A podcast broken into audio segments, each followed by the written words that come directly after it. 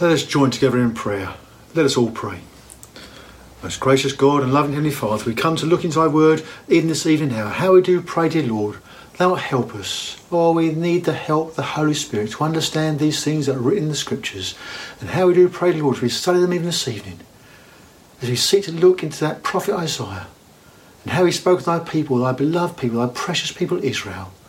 Help us, dear Lord, to understand, oh, what a future, a glorious future they have. But as thy people, help us to understand too, dear Lord, those things that I don't understand from the reading, from the studying of the Scriptures. And oh, dear Lord, help us to look unto Thee, or to seek Thy face, and to walk ever closer with Thee in these days. So hear our prayers. Forgive all our sins and miss, as we ask these things in Jesus' name and for His sake. Amen. Amen. We're coming to look this evening at this passage in Jeremiah. And Jeremiah, and we read the passage there, Jeremiah chapter 31, and we're looking there, particularly really probably at the verses 1 down to verse 10. This passage here is a word from God to all the families of Israel, and is given by God to that prophet Jeremiah. The prophet who prophesied to Judah in the days of Josiah, the reign, the reign of Jehoiakim, and then through into the reign of Zedekiah too, kings of Judah although his prophecy was mainly in relation, mainly during that reign of Josiah. The name Jeremiah, it means Jehovah will exalt, or Jehovah will be exalted. And how Jeremiah? Oh, we read in the first verse of his prophecy in chapter 1, he was a priest, and how he sought to do this in all his life and in all his prophecy. These verses are specifically relevant to the nation of Israel and they certainly look back to a time of their past. Yes, they look back into the history of Israel. They deal with their present time, their present time when Jeremiah was there, their present time even now. Oh, they look forward to. They look forward to a future time, a time when God has a purpose for Israel, a purpose that He will outwork, a purpose that will be performed. This passage then here is primarily in relation to Israel the chosen people of God, and the recipients of his divine covenant with Abraham, with Isaac, and with Jacob. But we too. Oh, how thankful we are. Though these prophecies they come to Israel, how we should be so thankful that we can learn from them. And it's always good at times like this, at any time, to recollect and look back and see the Lord's good hand in leading in guiding us through all our lives. We can look back in history just like Israel can and see God's good hand. And we can give him thanks for his providence. Oh, that providing nature of our God.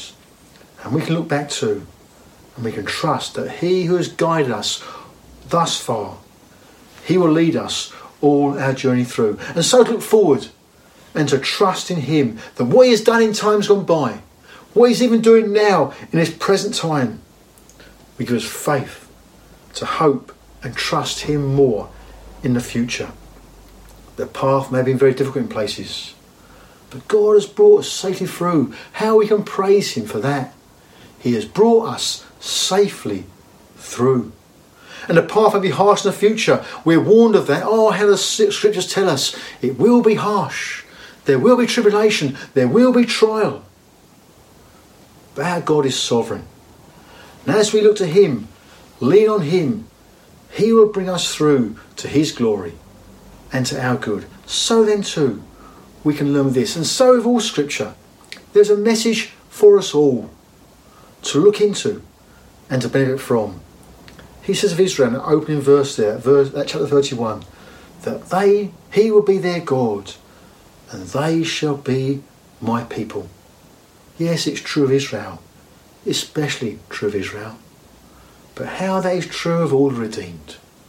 Well, we're all God's people, and He is our God. But we do see specific experience of Israel and lessons to be learned from them and a future for them. That we, as Gentile believers, can in some part enter into too. Oh, there's a blessed future for them there is an assured future for them, as there is for all believers who trust in the Lord Jesus Christ. So I'd like to start off, and I've got a few points here. They're all DPs. The first one we have is the dangerous position. The dangerous position. I believe this portion here looks back to a time in the nation when they were in Egypt, in captivity in Egypt. Although it could be very much relevant today and the desert experience that Israel are really in at this very moment in time. And I think here we have the very first place verse. Will those those who escaped the edge of a sword. It says there, Thus saith the Lord, verse 2, the people which were left of the sword. There were those who escaped the edge of the sword. If we look back into the Exodus record of the nation of Israel, we will see that hardships and pain they suffered of Pharaoh and the Egyptians. Oh, how they suffered at the hand of Pharaoh and the Egyptians. Not only physical hardships, oh, they were beaten, beaten to death at times, perhaps, but the mental pain too. Children snatched from their fathers and mothers and killed, slain. Oh, how they suffered at Pharaoh and the Egyptians. You recall those many years they spent in hard slave labour to the cruel taskmasters. You can look back to the time when Moses was born and the slaying of all the male children with a sword, and yet God preserved and raised up Moses.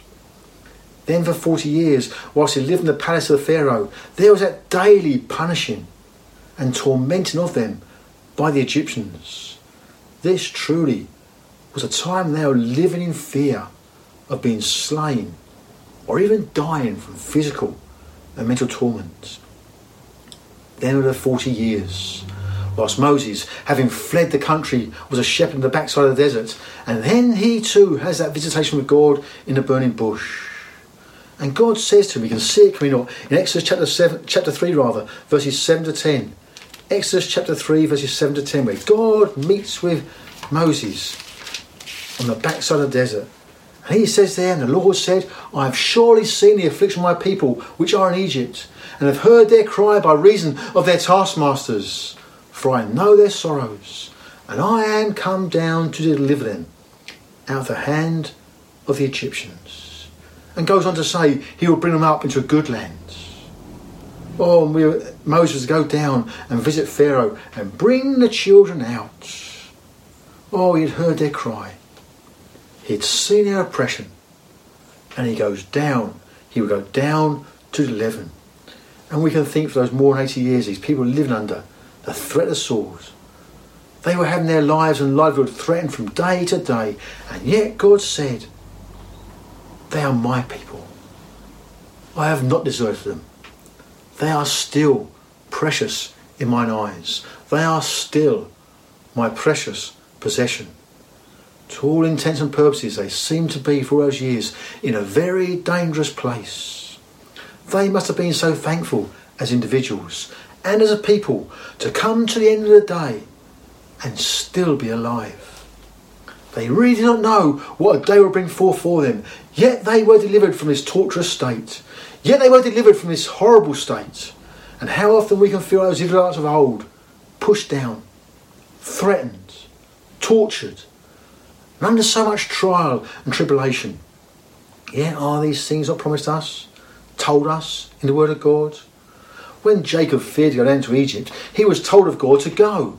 He was told to fear not, for God will be there, there make of him a great nation. And we are too told to fear not to fear in so many places in Scripture.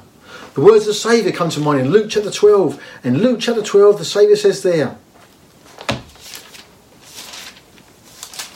Luke chapter 12, and we're coming down to the verse 32. Luke 12, verse 32. And he says there, Fear not. Fear not, little flock, for it is your Father's good pleasure to give you the kingdom. Oh, how that fear not comes loud and clear to us even this day. Fear not, little flock, for it is the Father's good pleasure to give you the kingdom. We can look back in the prophet Isaiah, and there we see some very comforting fear not verses. Fear not verses. Isaiah chapter 41 and the verse 13 to 14. And there the prophet says there, For I, the Lord thy God, will hold thy right hand saying unto thee, Fear not, I will help thee. Fear not, thou worm Jacob, and ye men of Israel, I will help thee, saith the Lord, and thy Redeemer, the Holy One of Israel. Turn over a couple of pages to Isaiah 43, and verses 1 and verse 5, and it says there, But now thus saith the Lord that created thee, O Jacob, and he that formed thee, O Israel, fear not, for I have redeemed thee. I have called thee by thy name. Thou art mine. Thou art mine. Fear not in verse 5, for I am with thee. I will bring thy seed from the east and gather thee from the west. We'll come to this verse later on. I will say to the north, Give up, and to the south, Keep not back. Bring my sons from afar and my daughters from the ends of the earth. We'll be looking at that, that facet later on. And chapter 44 and the verse 2 Thus saith the Lord that made thee, and formed thee from the womb, which will help thee. Fear not, O Jacob my servant, and thou Jeshurun whom I have chosen, for I will pour water upon him that is thirsty, and floods upon the dry ground. I will pour my spirit upon thy seed, and my blessing upon thine offspring. Oh, these words here. In those three chapters there, they come to the nation of Israel. They come to the seed of Jacob. It's a fear not to Jacob. It's a fear not to Israel. Boy, they come to to each of God's chosen redeemed people. Fear not. Oh, so often we can look forward into the future and fear. The enemy is too big. The obstacles in our way are too mountainous. The problems that we think we have are unsolvable. But we have a God who is good. And he says to each and every one of us, as he says to Jacob, as he says to Israel, fear not. Let us look to him each day. Let us plead his promises and take him at his word and step forward. Yes, we may be in a dangerous place, but with God before us, with God behind us, with God under us, bearing us up in those everlasting arms, we are in the safest place we possibly could be. But more than this, we can look back in our lives coming on, and we were once those children of the devil. We lived each and every day under the threat of destruction. Yet God, in His goodness, delivered us from the power of sin. He delivered us from the power of Satan. He delivered us from the punishment that was our sin so rightly deserved. And He delivers us from the penalty of sin, from eternal destruction, from hell itself. Yes, like those people of old, like Israel of old, we are those who escaped from the wrath to come, have survived the torments of the devil, and God Himself, as He delivered Israel from the sword, has delivered us. But this only applies to those who have come to realise their state before a holy God, to confess our sins, repent of our sins, and believe on the Lord Jesus Christ. If that is not the case for any person hearing this tonight, then you are still in a dangerous place. You are still in a precarious position with none to help, none to deliver, none to save, and none to say to you, Fear not. Oh, that each that listens to this tonight may be brought from that dangerous place to a place of sweet refuge, as Israel have in the past, and will do in days to come, as this passage unfolds itself. We next see the desolate place. The desolate place. We see the desolate place as the verse goes on, for it says in our passage, Jeremiah 31 there, it speaks about there, the people left of the sword found grace in the wilderness. It speaks of the wilderness. And if ever there's a desolate place in this earth, it's the wilderness. The place where there is no vegetation, where there is very little life, just a beating of the sun, day after day. And the lashing wind carrying the heat of that sun, day after day.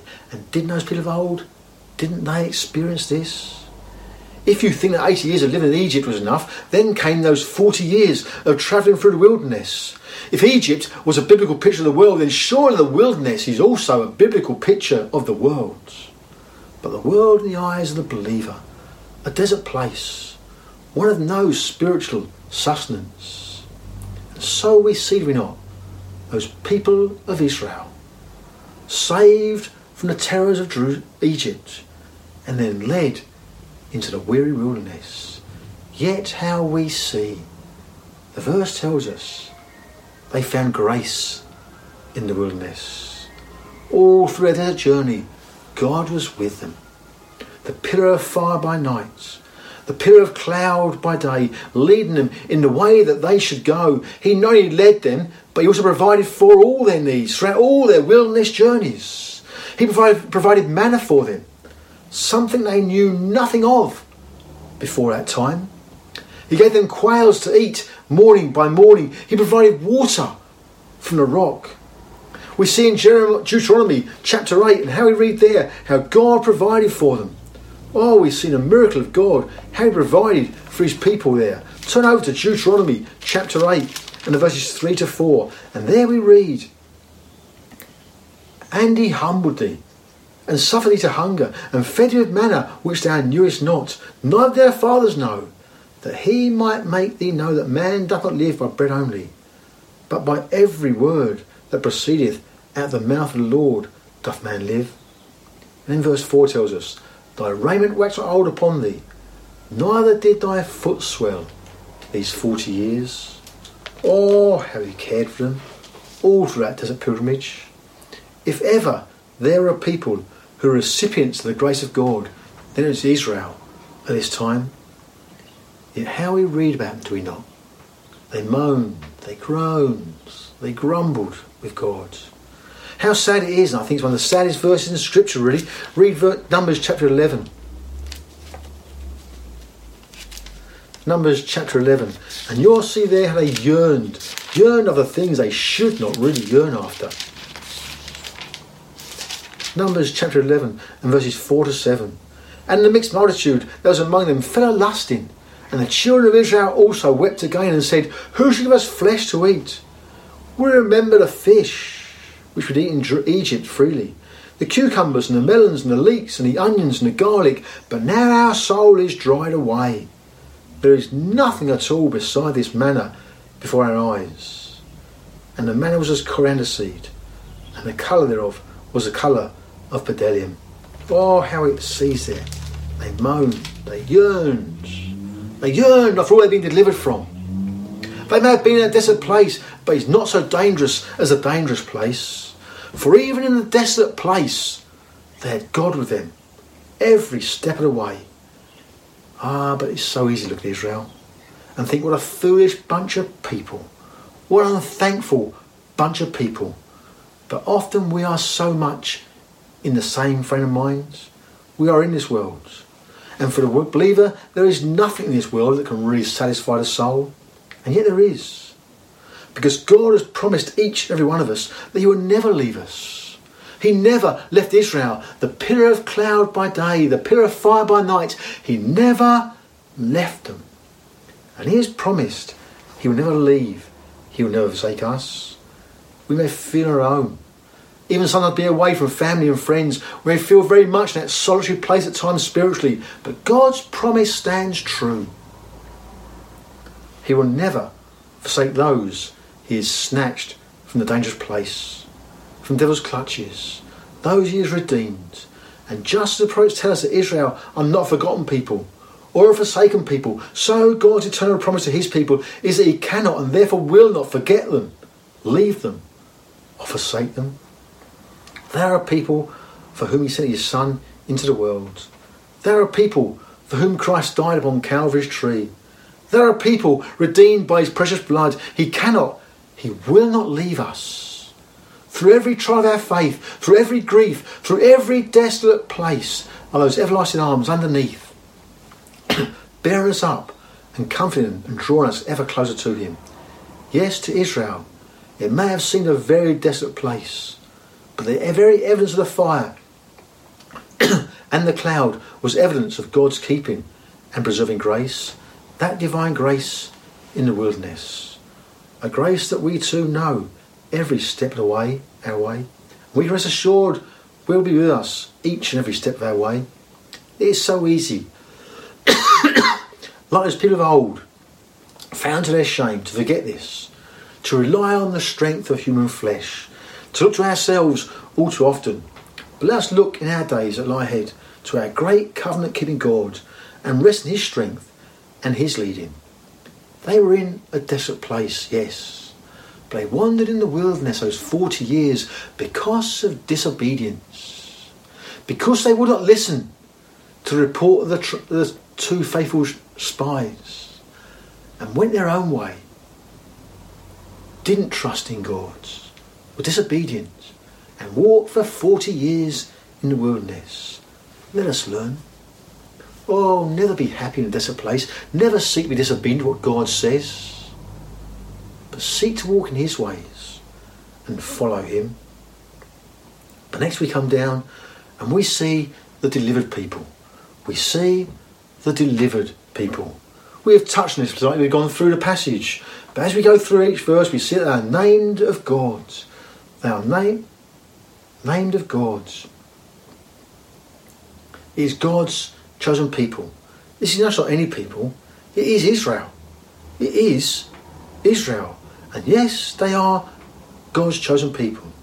I would venture to say there are many other nationalities, slaves, that the slave traders brought to Egypt in that day that are afflicted by the sword, by the very same sword that afflicted the children of Israel. The Egyptians were a mighty people who no doubt took captives from nations round about them, and like the Israelites, they put them to slave labour.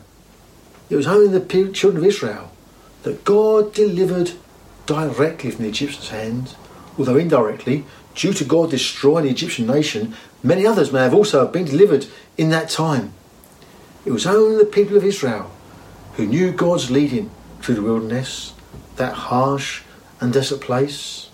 They were truly a delivered people and a favoured people. They were not a mighty people. They were not even a big people. They were not even a good people, yet they were and are God's chosen people. We can look at Israel today, and we see they are still a nation who are despised by the world. And we should look at this a little bit later. But as they were delivered in a day gone by, when all seemed to go against them, so will be in a future time. They have all they have been reserved all this time for God to reveal his purpose for his people. Do we not feel this way ourselves sometimes? We can acknowledge that as believers we are very much in the minority. There are many around us who are mightier than us. We are so often feel our smallness in numbers in the midst in the midst of people that are around about us. We know in of ourselves we are disobedient people. Or, despite God's good hand upon us, we still do those things that we know grieve Him and are contrary to His laws and His words. Yet, by the grace of God, we can be assured we are a delivered people. We can believe that because the sinless Saviour died in our place, then we are a favoured people. This should cause us to rejoice and be glad. When we think of the time that the Lord Jesus Christ came to this world, we think of him as being a helpless baby. And whilst many would love to keep him as a babe in a manger, the truth of the matter is, he came for a specific purpose, and that was to save his people from their sins. This was no visitation with God to earth just to speak and to commune with man as he had done in the past. No, this was a purpose. Oh, God the Son had a purpose when he came to this world. Paul writing to Timothy speaks of it. Christ Jesus came into the world to save sinners. He came to die for sinners, to deliver his people from their sin, from the power and deceit of the devil, and deliver them. He did. He came, and his testimony was all was that all, not just some, no, all that the Father giveth me shall come to me. He would not lose one, no, not one redeemed soul would ever be lost. This of itself is a precious thought. And while many would love to leave him on the cross as a crucified Saviour, or even to leave him in the tomb as a buried Christ, he rose from the dead. And he in mighty power ascended to the right hand of his Father. He did all this to deliver his people as God did with the Israelites of old. His grace, that grace in the wilderness was sufficient for them. And His grace is sufficient for us now, day by day. We see it delivered people. Oh, they're in a dangerous position. They're in a desolate place. But how we see the mighty power of God. He brought them out of Egypt with a mighty hand. Oh, a mighty hand. He led them through the wilderness. He delivered them from all the harm and danger throughout the wilderness. He delivered his people. And we will come to look in the future and a future time, and we'll think later. He has the deliverance of Israel very much in his mind. We see it, do we not? As we read through this chapter here in chapter 31, the deliverance of his people, of Israel, of his precious people, is very much in the forefront of the plan of God's. What we think then of a delivered people at that time. But we come then to a dispersed people the dispersed people. But having once been delivered by the power of God, having once been brought out of Egypt, having once been led through the wilderness, having once been given that power to conquer the promised land, to push the nations out, how we see Israel. They did not learn from their history. And oh, this can be, can be so costly to a nation not to learn from their history and how we see Israel didn't learn from their history. How we see as believers, it's important to us to learn from history, the history recorded for us in the scriptures of Israel, the history recorded for us in the history of our land in the world. To learn from history and not go lusting after the things of this world, but seek to walk in paths of righteousness, to seek to walk with our gods. If we turn back to Deuteronomy chapter 28, we see there the blessings and the curses that Moses told the children of Israel that would come from God. And we see there in the chapter 28, it opens up with, And it shall come to pass, if thou shalt hearken diligently unto the voice of the Lord thy God, to observe and do his commandments which I command thee this day, that the Lord thy God will set thee on high, above all nations of the earth. Israel had this promise. If they hearkened to God, if they obeyed God, they will be set up on high above all nations in the earth. Oh, look at the history of Israel.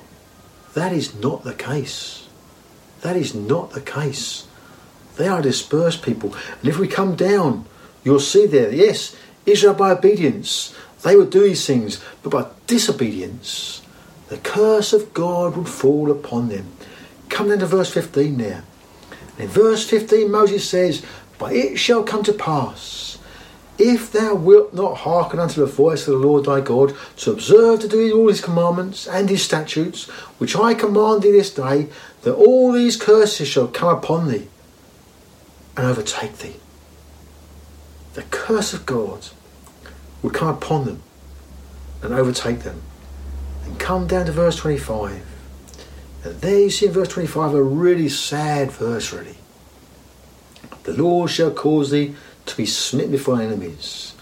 Thou shalt go out one way against them, and flee seven ways before them, and shalt be removed into all the kingdoms of the earth. Moses foretold many years before Jeremiah came on the scene.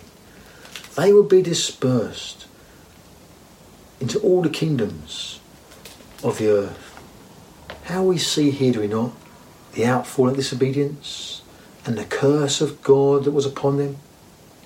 We read in verse 8 of our chapter, verse chapter 31 Jeremiah, and they shall come from the north, and I will bring them from the north country, and gather them from the coast of the earth.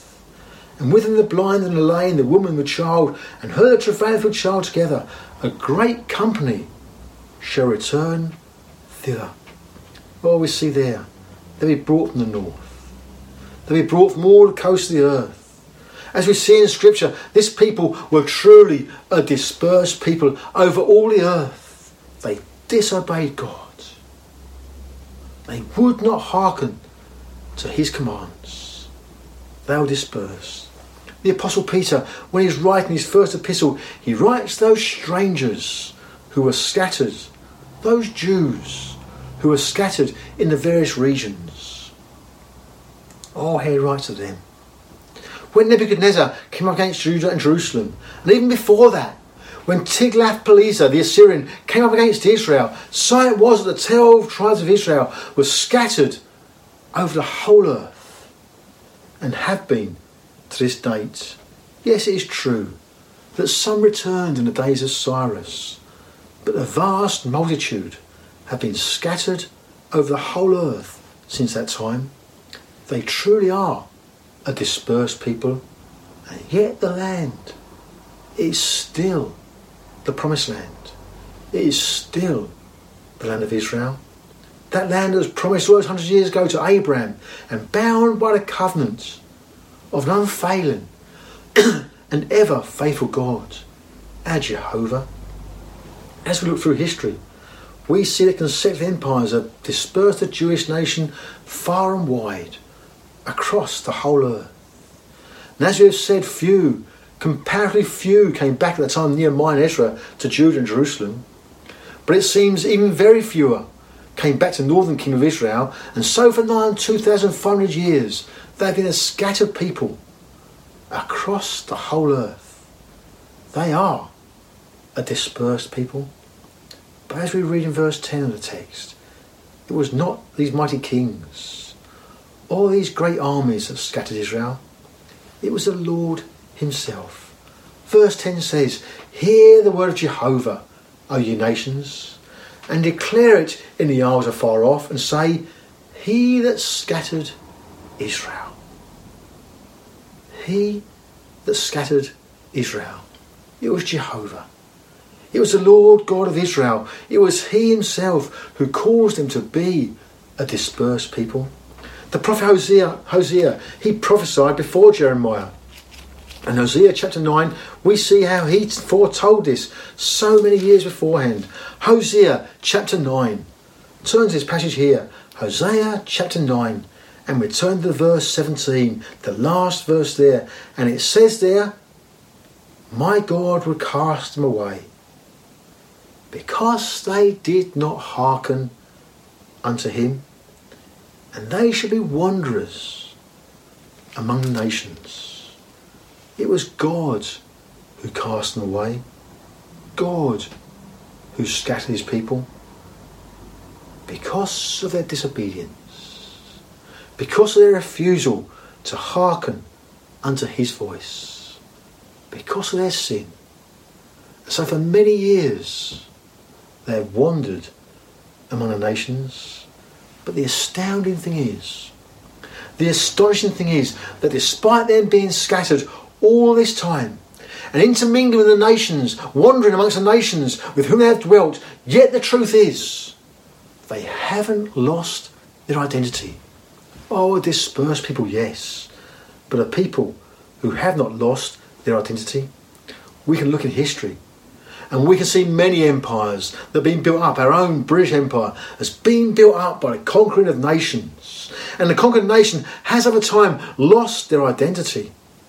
Not so of Israel. God has kept them all through this time. This has been foretold many years ago, many years previously. Turn back to Numbers chapter 23. And in Numbers 23, you'll see a prophecy made by that false prophet. Oh, that false prophet Balaam. But God was speaking through him. And even he said some wondrous things. Some wondrous things. But turn to Numbers chapter 23 and the verse 9 there. And you'll see there. Take it read from verse 7.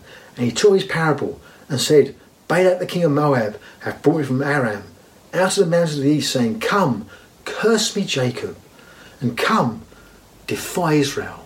Balak wanted Balaam to curse Israel.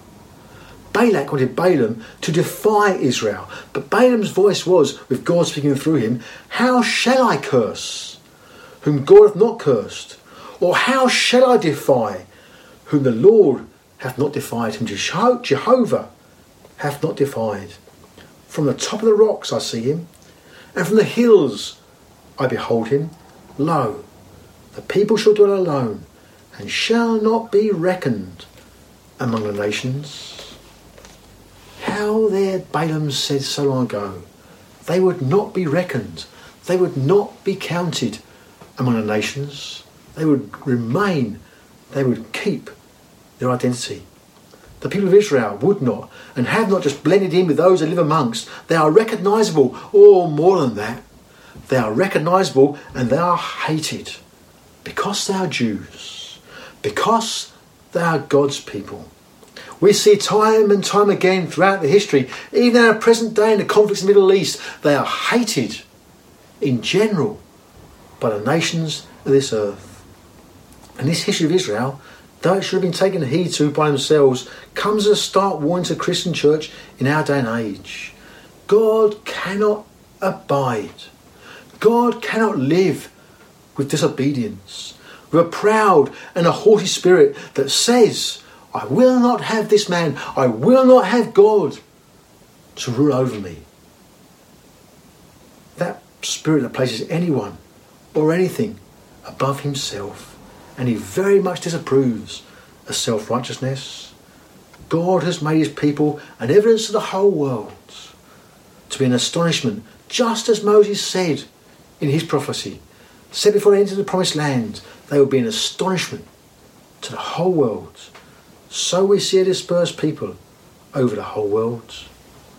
And then we come on and we see a drawn people. Oh, the drawn people. And yet, despite all this, being a dispersed people and a disobedient people, how we see to the promise of Almighty God that they are a people who God will draw back to Himself. Their disobedience is only for a season.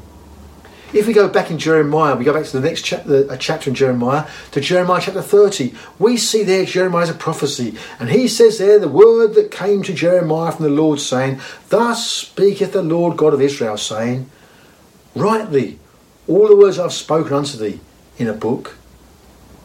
For lo, the days come, saith the Lord, that I will bring again the captivity of my people Israel and Judah, saith the Lord, saith Jehovah and I will cause them to return to the land that I gave their fathers, and they shall possess it. How we see here a definite promise from God. This cannot have yet been fulfilled, and so it is yet to be fulfilled in a future time. Is yet to be fulfilled before the eyes of the whole world. The whole world will see this. I will give I will cause them to return to the land I gave their fathers, and they shall possess it. We have seen, have we not? Ever since the armies of Assyria and Babylon marched into the promised land and led the inhabitants away captive, that through successive empires, the Jews have never inhabited fully or owned fully their own borders, even to this day.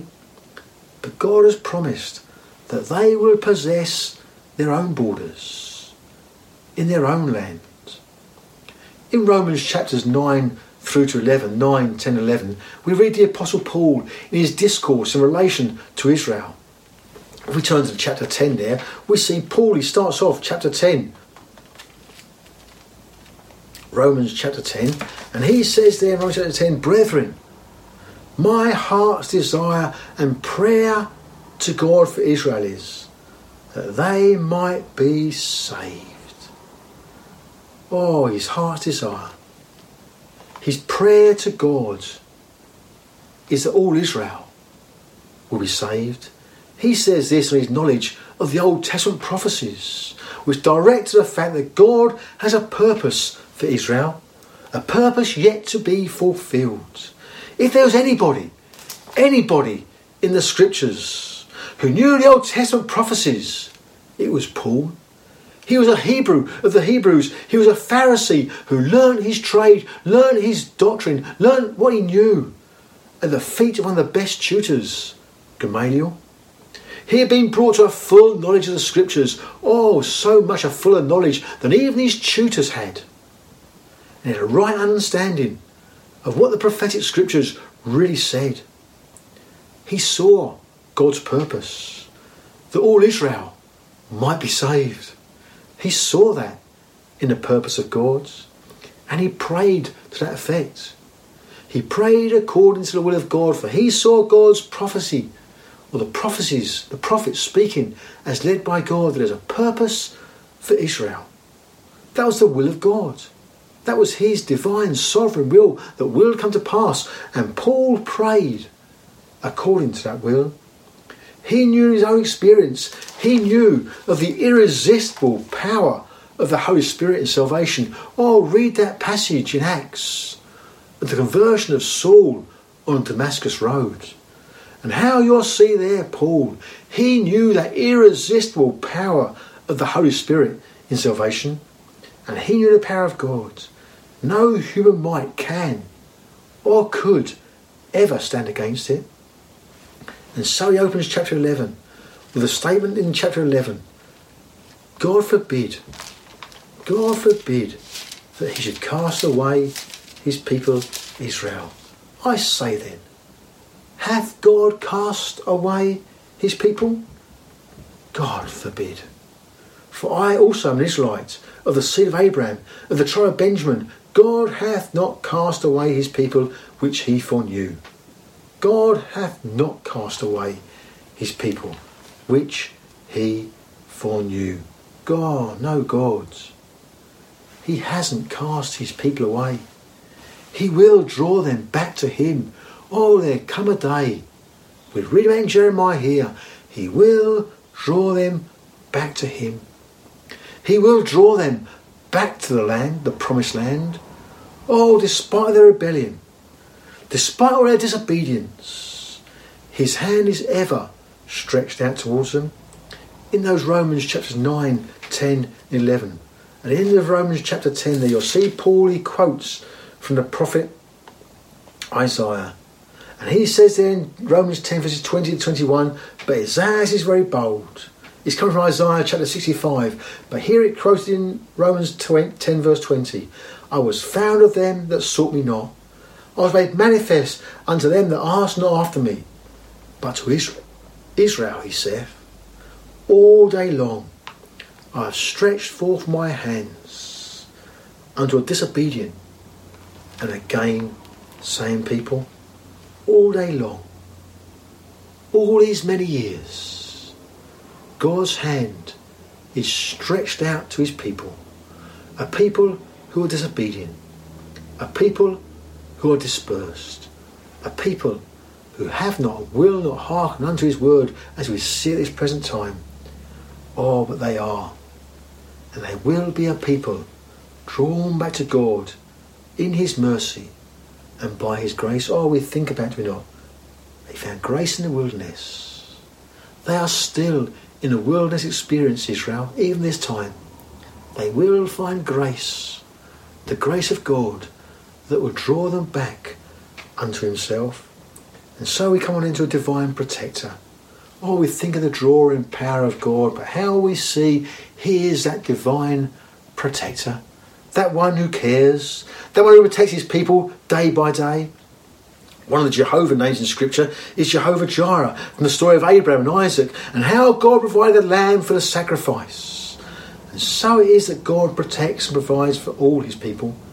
He protected them through all their wilderness journeys. He provided them. We've already considered that. He gave them food, bread, and meat. He gave them water. He provided their basic needs. They never, ever went without. He made sure their clothes didn't get old and worn. He made sure their bodies didn't suffer from daily trekking in the, sand, the sandy waste. But more than this, when enemies came against him, he was there to defend them and to give them the required means to defeat the enemy. When some snuck up and attacked them from the rear, he delivered them. God was that protector who watched over all his people, and he is that same God yesterday and today and forever. And so, through all the subsequent centuries since their captivity, he has watched over his rebellious people, yes, dispersed, yes, through all nations of the world, wandering about. And yet he provides for them When nations sought to annihilate them, God was there. And God will always be there, right at the very time when Antichrist comes and seeks to destroy the nation of Israel. God will be there. God will be there, and He'll provide for them. Always be there to look after them. The Saviour says in, in Matthew, Matthew chapter 10, about His providing care, how He looks after His own. He looks after His own. He cares for His own in Matthew chapter 10 and verses 29 to 31 there. He says there, Are not two sparrows sold for a farthing? And one of them shall not fall to the ground without your father knowing, but the very hairs of your head are all numbered. Fear not therefore, ye have more value than many sparrows. How Saviour is saying, He values His people even above a sparrow, even above a sparrow. Then turn over chapter to chapter 11 there. and chapter 11, those well known verses at the end there Come unto me, all ye that labour and are heavy laden, and I will give you rest. Take my yoke upon you and learn of me, for I am meek and lowly in heart, and you shall find rest unto your souls. For my yoke is easy and my burden is light. Oh, how the Saviour cares. Oh, how he provides. Oh, how he looks after each of his own.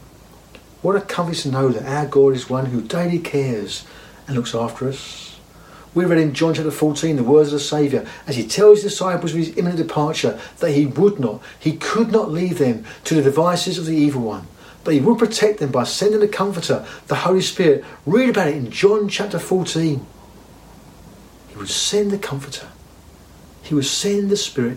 And I'm sure we all, each of us, know those who love the Saviour, those times we've felt that comforting presence of the Holy Spirit, when nothing else will comfort but God's, when there's nowhere to turn but to the Scriptures, and finding there our comfort. God is one who provides for his people. He provided for Israel. Yes, in the wilderness journeys. Yes, in their conquest of Canaan. But how we see since their captivity, all those many years, stretching from Assyria and Babylon right through to the present day, God has provided for his people. He provides for them yesterday. He provides for them today. He provides for them tomorrow and in the future. To that drawing in is eventually seen. God provides for all his people. And then we see the desired place. He brings them to that rest.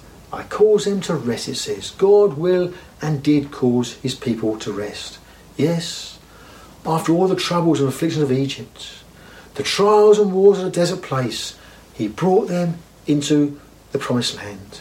Psalm 107 speaks of that. Turn to Psalm 107 and you'll see there what the psalmist says. Psalm 107 and verses 4 to 7. And you'll see there, they wandered in the wilderness, in a solitary place. They found no city to dwell in. Hungry and thirsty, their soul fainted in them. Then they cried unto the Lord in their trouble, and he delivered them out of their distresses. And he led them forth by the right hand, that they might go to a city of habitation. Oh, how he led them. God brought them to that rest. He brought them to the promised land. And we will see he will bring them to that rest in time to come. But as we read from the scripture, we see how the people of God, Israel, they left that worship of Jehovah. And they served and worshipped other gods. We thought this already, how they would not hearken unto the Lord their God. They worshipped gods that were no gods. And so we've already thought they were taken into captivity and they knew the curse of God that had been promised back in those wilderness journeys, back we read in Deuteronomy chapter 28. If they departed from his statutes, if they departed from the laws of God, they would be sent into captivity. And so that came to pass. As we see in this chapter, as we refer to later, God still has a plan for the Jew. He still has a purpose for his children Israel, and he will bring them back into the land. Or he will bring them to that desired place. But this is something all God's people, chosen people, have looked to look forward to being brought to that desired place, being brought to heaven itself. There are many outside this service, even tonight, even this land of ours, and across the whole wide world, who have desires to go to heaven, but they have no idea what heaven is all about. If they did, they would be listening tonight. They would be here. They have visions of streets of gold and of all things being nice. Yes, that may be the case. May be what heaven really is, in some small token, but it's so much more than that. It's being in God's presence. Many outside this building tonight really wouldn't want that at all. Wouldn't want that at all. It's all about praising God for all eternity. There are hundreds who have no desire to give God the glory, no desire to praise God. Heaven is about praising God for eternity. It's about being at rest. No more a daily battle with the world, the flesh, and the devil. No more fighting with sin and death. And death, that last great enemy, that last great foe, it will have been vanquished. Oh, there are many people in this day and age who do not know what the battle with sin is all about. They gladly submit and yield to it day by day.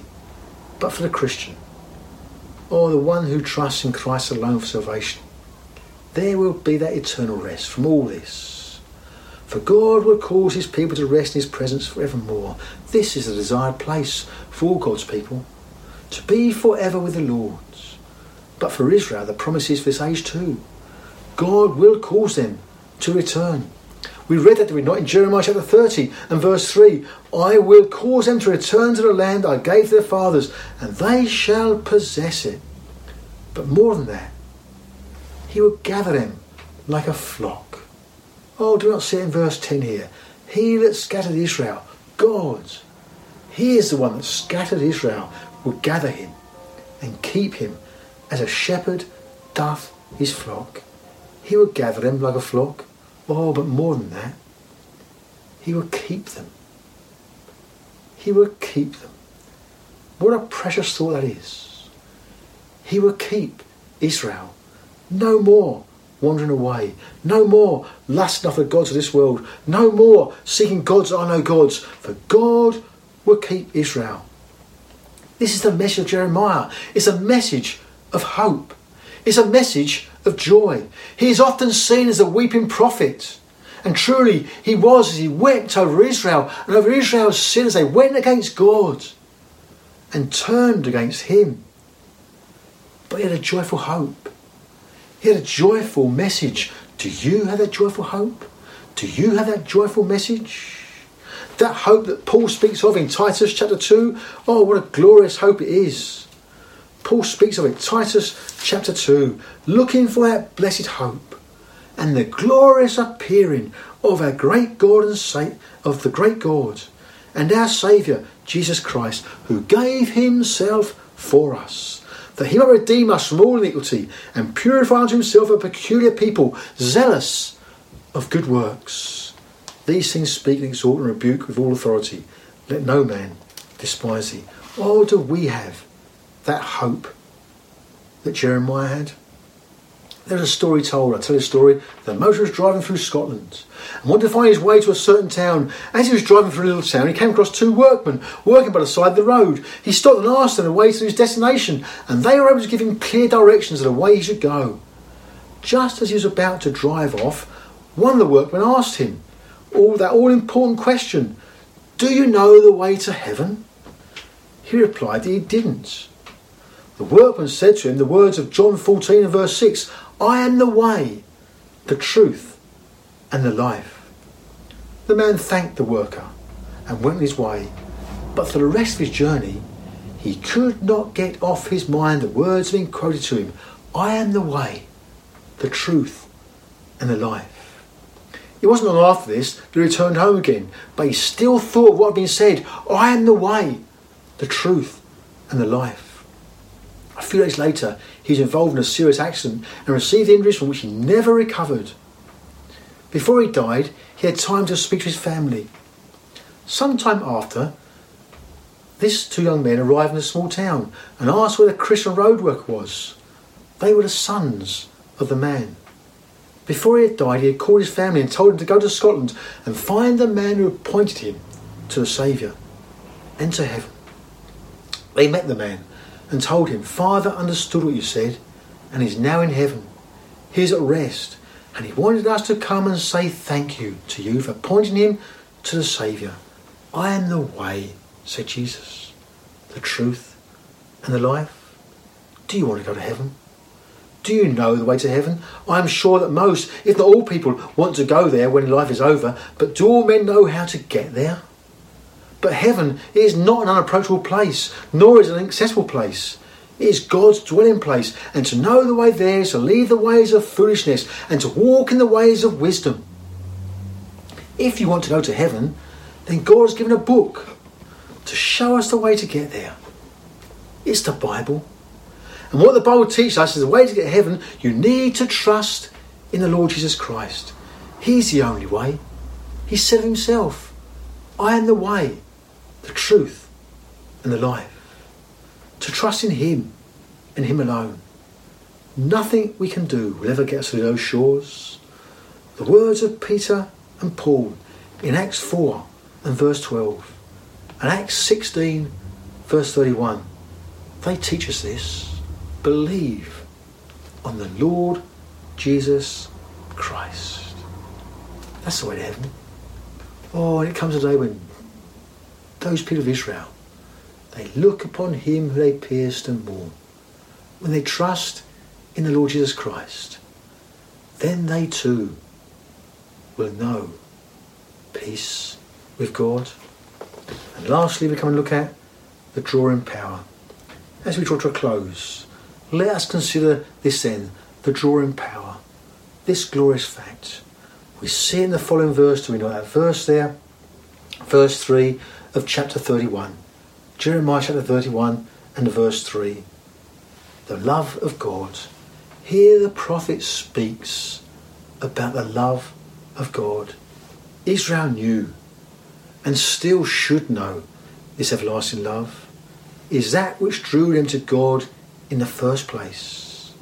Oh, how well we know they were, they were like any other nation or people on the earth. And they would not have sought to find refuge in Jehovah. It can be so true of them. We consider that even today. They would not have been anywhere but under God's hand, it seems. Yet this was the best place, the safest place for them to be. But God drew them to Himself. Why? Because He loved them with an everlasting love. Yea, I have loved thee with an everlasting love. Therefore, with loving kindness have I drawn thee. Oh, that's the drawing power. The everlasting love of God. This is not a conditional love that rests on their love to Him. Oh, we've looked through the passage not. There were times when Israel had no love for God. They wouldn't hearken to his voice. They wouldn't obey his commandments. They had no love for him. If you love me, you will keep my commandments, the Saviour said. They didn't love him.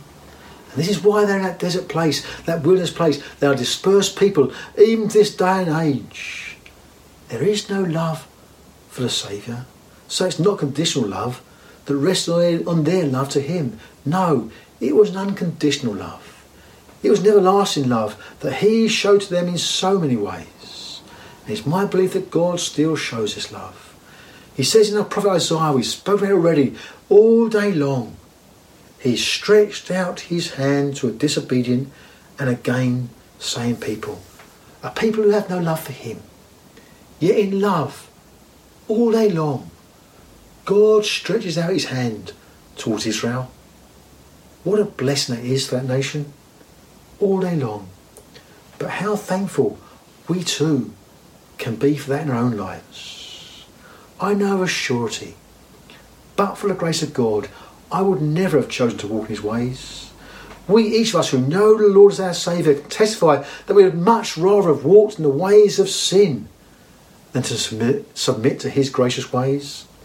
Yet how precious it is to know that love, that amazing love of God that everlasting love of God in our lives, that amazing grace that draws us from the ways of disobedience and rebellion into paths of peace and righteousness. Tonight, rest that can only be found in the Lord Jesus Christ. As we look out into the incoming days, on all our future days, let us praise God for His drawing power, that unique, irresistible power that draws us to His side.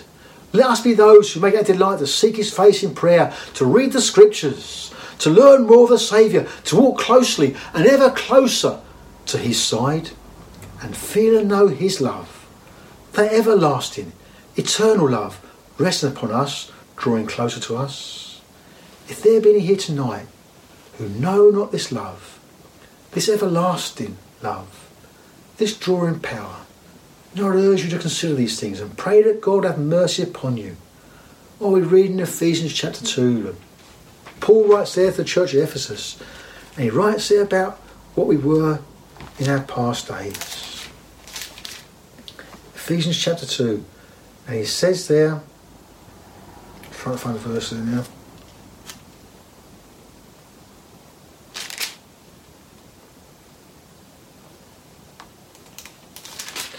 I've lost the verse. But in Ephesians chapter, read through it there, and you'll see Paul tells us of what we are by nature. But it's only the grace of God that we have faith and are saved and are reconciled to Him through the Lord Jesus Christ. It is that same love. That same love that God says, that Jehovah says of His people. Yea, I have loved thee with an everlasting love.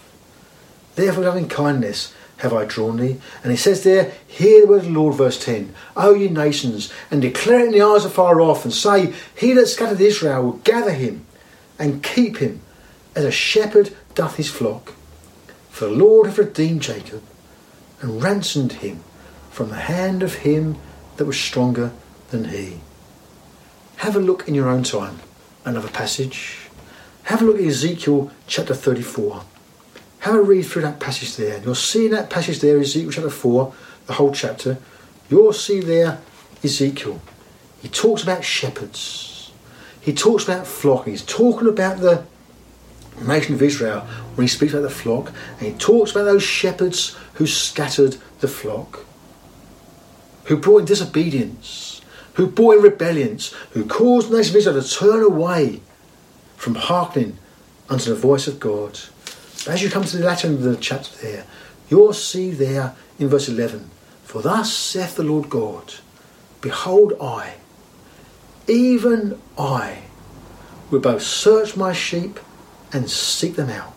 As a shepherd seeketh out his flock in the day that he among his sheep that are scattered, so will I seek out my sheep, and will deliver them from all places where they have been scattered in the cloudy and dark day and I'll bring them out from the people and gather them from the countries and will bring them to their own land and feed them upon the mountains of Israel by the rivers and in all inhabited places of the country. I will feed them in a good pasture and upon the high mountains of Israel shall their fold be. There shall they lie in a good fold and in a fat pasture shall they feed upon the mountains of Israel. I will feed my flock and I will cause them to lie down saith the Lord. And go on and read through there. It comes the end of the last verse there, Ezekiel 34 and the verse 31. And ye are my flock. Oh, is speaking to Israel. And ye are my flock, the flock of my pasture. Amen. And I am your God, saith Lord God. Oh, the message of Jeremiah comes through to us into this day. Israel looking back in their history, a dangerous place, a desolate place, a dispersed people, and yet they knew they were a drawn people. They knew that drawing power of God, and they will come to that desired place. The fold of the shepherd. And there God will keep them, keep them in safety forevermore. Oh, what a glorious chap this is. It speaks so much of Israel. But I hope and pray even today, yes, we learn of Israel. We learn of a great future they have, but take it to our own hearts and lives too. Oh, let us learn. Let us not be disobedient.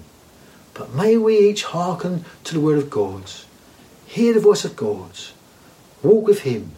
Know that drawing and keep in power and ever abide in Him. Amen.